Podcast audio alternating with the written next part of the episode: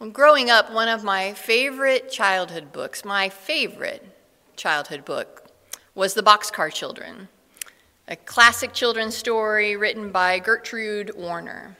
And this 1950 edition belongs to my dad. And it was his favorite book when he was a little boy.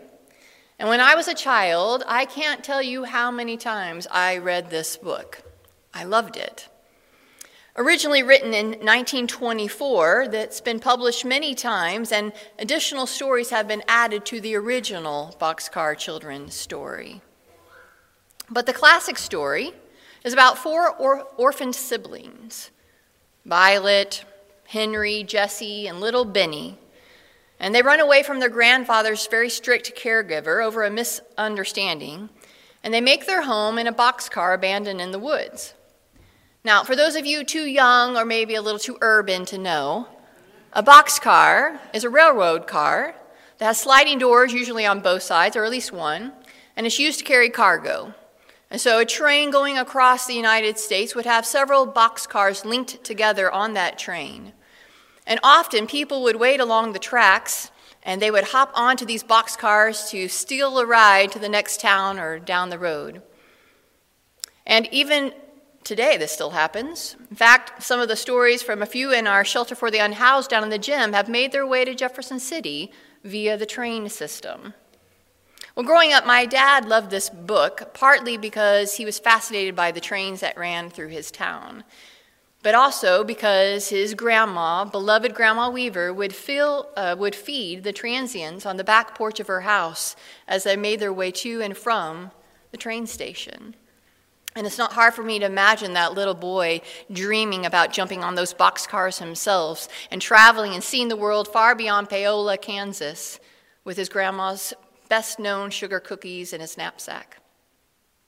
Now, when I read it, I was fascinated by the story as well. And in the story, these orphan children, they discovered this abandoned boxcar out in the woods, and they make it their home. And it is difficult. It is outside the boxcar for them, if you'll permit me. It's not the way that they used to live their lives, and they face all kinds of challenges that require resourcefulness and creativity. And as a child, I was captivated by that. I loved how they came up with unusual ways to take care of their needs and do things in unexpected ways. And one of those was when the little boy Benny was very upset that he didn't have a knife to spread butter on his bread. And his creative older sister said, You know what, Benny, we have a magic spoon. When you turn it the other way, it becomes a knife. Benny was enthralled. I was enthralled. I thought it was fascinating to look at things in a new way. Would you ever have thought to turn the spoon around and use the other end for a knife? I wasn't that creative. Well, in the Boxcar children also taught me to appreciate the simplicity of, of life and to find joy in the small things. I think that's where my initial love for simplicity first came. This is a story in which their perspective begins to change as they experience life and they see things in different and unique ways. The sibling learns how things and people are maybe differently than they ever thought, like their grandfather. Because of a misunderstanding about their grandfather, they come to realize, actually, through the truth, that he is someone who loves them, who cares for them, and it's a place where they can belong. They learned that they had believed a false narrative about him, and when they looked at him in a new way, they saw truth. Are there people that we believe false narratives about today? Could relationships and divisions be healed if we were to open to looking in a new way at people who look or live or vote differently than us? Can anything good come out of Nazareth? This is the question Nathanael asked his friend Philip about Jesus in our gospel text today from John. Now, if you feel bad that you can't remember a disciple named Nathanael, don't worry. Most people have trouble remembering him. He's not mentioned in the other three Gospels. Most scholars think that he and Bartholomew are the same person. But to be honest, whether Nathanael or Bartholomew, this is the guy that trips us up in trivia when we're supposed to name the 12 disciples. You know, we don't see much of Nathanael in Scripture, and Nathanael does not see much in this Jesus guy from Nazareth. Reflecting a local prejudice of the time against Jesus' home village, a, a small town not even mentioned in the Hebrew scriptures or other writings of that time period, so insignificant that it wasn't even named. Nathanael's skepticism is shared by others. We read later in the Gospel of John people who say that how can the long awaited Messiah come from such an insignificant place in Galilee?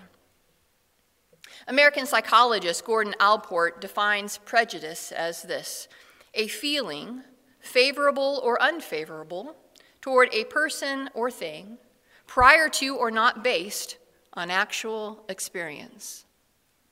Let's read that again. Prejudice, a feeling, favorable or unfavorable, towards a person or thing prior to or not based on actual experience. See, Nathanael hadn't even met the man. But the fact that he came from a less than town of Nazareth told Nathanael all he needed to know.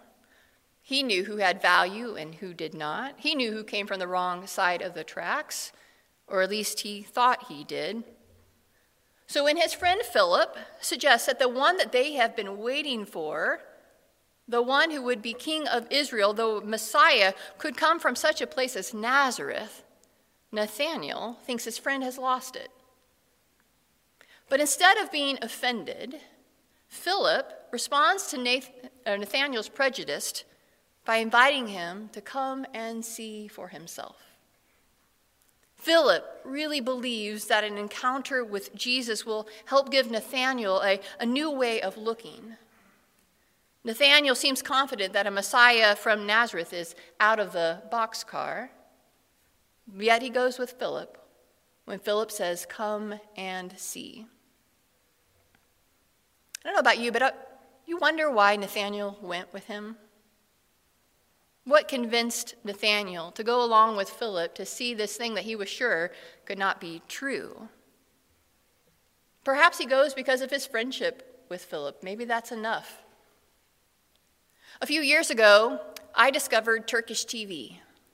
Yes, you heard that right Turkish TV. And it's a long story that I would be absolutely thrilled to tell you about at any time. But to keep a long story short, I have streamed hours of subtitled television from Turkish language, Turkish people, and filmed in that country. And it's marvelous. And my close friend said, Can anything good come from Turkish TV? And I said to them, Come and see. And one of my friends humored me on my birthday as part of my gift and watched the first two hour episode of one of my favorite shows, Dolunay. And I'm happy to report that she was converted and she binge watched the whole show all on her own. And I've never been more proud. Now, would she have ever watched Turkish television if it had not been for our friendship? I think not. It's really not something that we're familiar with or would give a try, but our friendship led her to give it an experience. And maybe that was Nathan's relationship with his friend. Maybe it was something about Philip. He didn't know anything about Jesus and couldn't believe that something good could come from Nazareth, but he knew Philip. And so he was willing to come and see what Philip asked him to see. Maybe it was also Nathanael's curiosity. Perhaps under the layer of all the cynicism was just enough hope in Nathanael to make him curious. Maybe Nathanael had just enough interest in knowing if this could be true. The God that he loved could have possibly answered finally the prayer for the Messiah. And so there was enough curiosity, something there, that even with arms crossed and eyes rolling, Nathanael goes with Philip to see this man from Nazareth. And so Nathanael does something that is in short supply these days, friends. He picks up his prejudices and he takes them for a walk with a friend that he doesn't agree with to see something he doesn't think is true. You know, there had to be some kind of openness, some kind of humility, even super small, for Nathanael to go and meet Jesus and then to respond to Jesus in the way that he does. See, when Jesus sees Nathanael approaching, he reveals things about Nathanael's character and what Nathanael has been doing and that convinces Nathanael. We don't know for sure exactly why he said what he said or what all he meant in fullness, but what we do know is the effect of this on the skeptic who loved God but did not believe, could not believe that God would use someone from a town like Nazareth until he met him.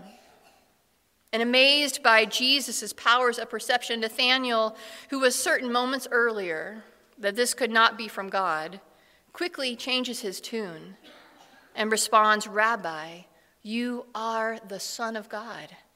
You are the King of Israel. See, Nathanael had been seen and he saw. And now he believes. Somehow, Nathanael heard something he was listening for and found something he was yearning for in Jesus of Nazareth. And even though it didn't make sense to him, even though the story didn't unfold like he anticipated, even though it was all outside the boxcar for Nathanael, he saw Jesus, not a man from Nazareth only, but the Son of God, the King of Israel. See, Nathanael's first impressions were wrong. His prejudice almost made him miss God and how God was at work Jesus challenges Nathanael to see things and people and God in a new way. And Jesus continues to do that through all the Gospels. In the Good Samaritan story, in this parable, Jesus challenges the prejudices of the time by highlighting the compassion shown by a Samaritan towards a wounded Jew, despite historical animosity between their two groups. And the story teaches us the importance of loving one's neighbors regardless of cultural or ethnic differences.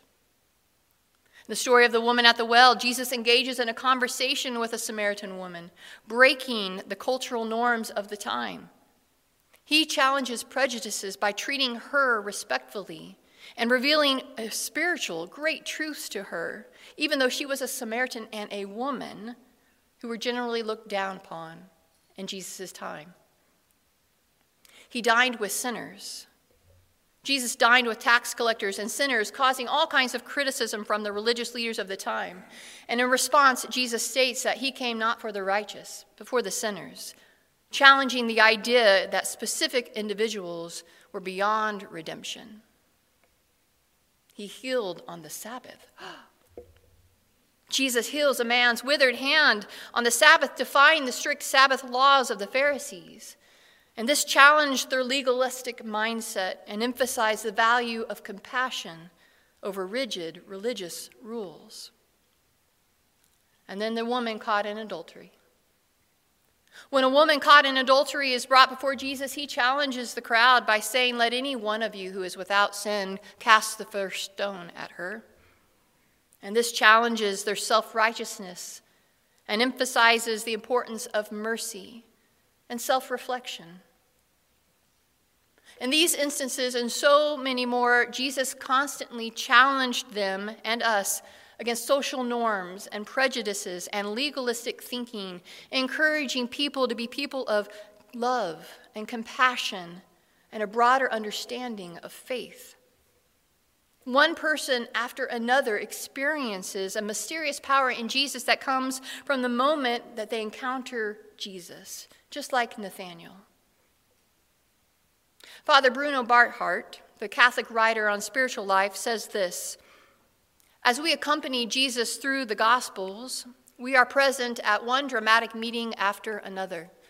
One person after another experiences a mysterious power in Jesus that from this moment changes the course of their life. If we are fully present at the moment when we read such a narrative, we experience the liberating power of this awakening. When we encounter Christ, we are challenged to face our own prejudices and to embrace love and compassion and a broader understanding of faith. And for those of us who have encountered Christ, perhaps we could learn a thing or two from Philip. What it means not to talk at Nathanael, but to invite Nathanael to come and see and experience Jesus for himself. So, friends, who comes from Nazareth for us today? Where does prejudice exist in our lives and our hearts? Prejudice is based whether on person's background, appearance, behaviors, or belief can close us to the extraordinary work that God is doing, the ways that God is creating anew. Nathanael's transformation because of Christ is a powerful illustration of God's ability to shatter the walls of prejudice. And when Nathanael opened his heart to Christ, he experienced a revelation that caused him to experience a new way of looking. And often, like Nathanael, we allow our preconceived ideas to limit our ability to recognize where God is at work, where God's divine presence is creating something anew. The story of the boxcar children teaches us that sometimes the answers to life's challenges are found in unexpected places and unexpected people. Where we see only an empty boxcar, God sees more. Where we see only a spoon, God sees more. Where we see an angry grandfather, God sees more. Where we see someone who comes from the wrong town, God sees more. When we see anyone and make opinions on them based on how they live or where they came from or the color of their skin, God sees so much more. And God expects us to see more too. When we follow Jesus, come and see changes to come to see. See, the call of discipleship is not only to come and see and encounter Christ, but to come to see the world around us in new ways, keeping our eyes and our hearts wide open to what God is doing in us and around us. So may we be more like Nathanael, willing to think outside the boxcar because we've encountered Jesus. May we be more like Philip, inviting others to come and see and encounter Jesus for themselves. May we be more like Jesus, who sees and loves people as God sees and loves them. And may we become the out of the box car children of our beloved God.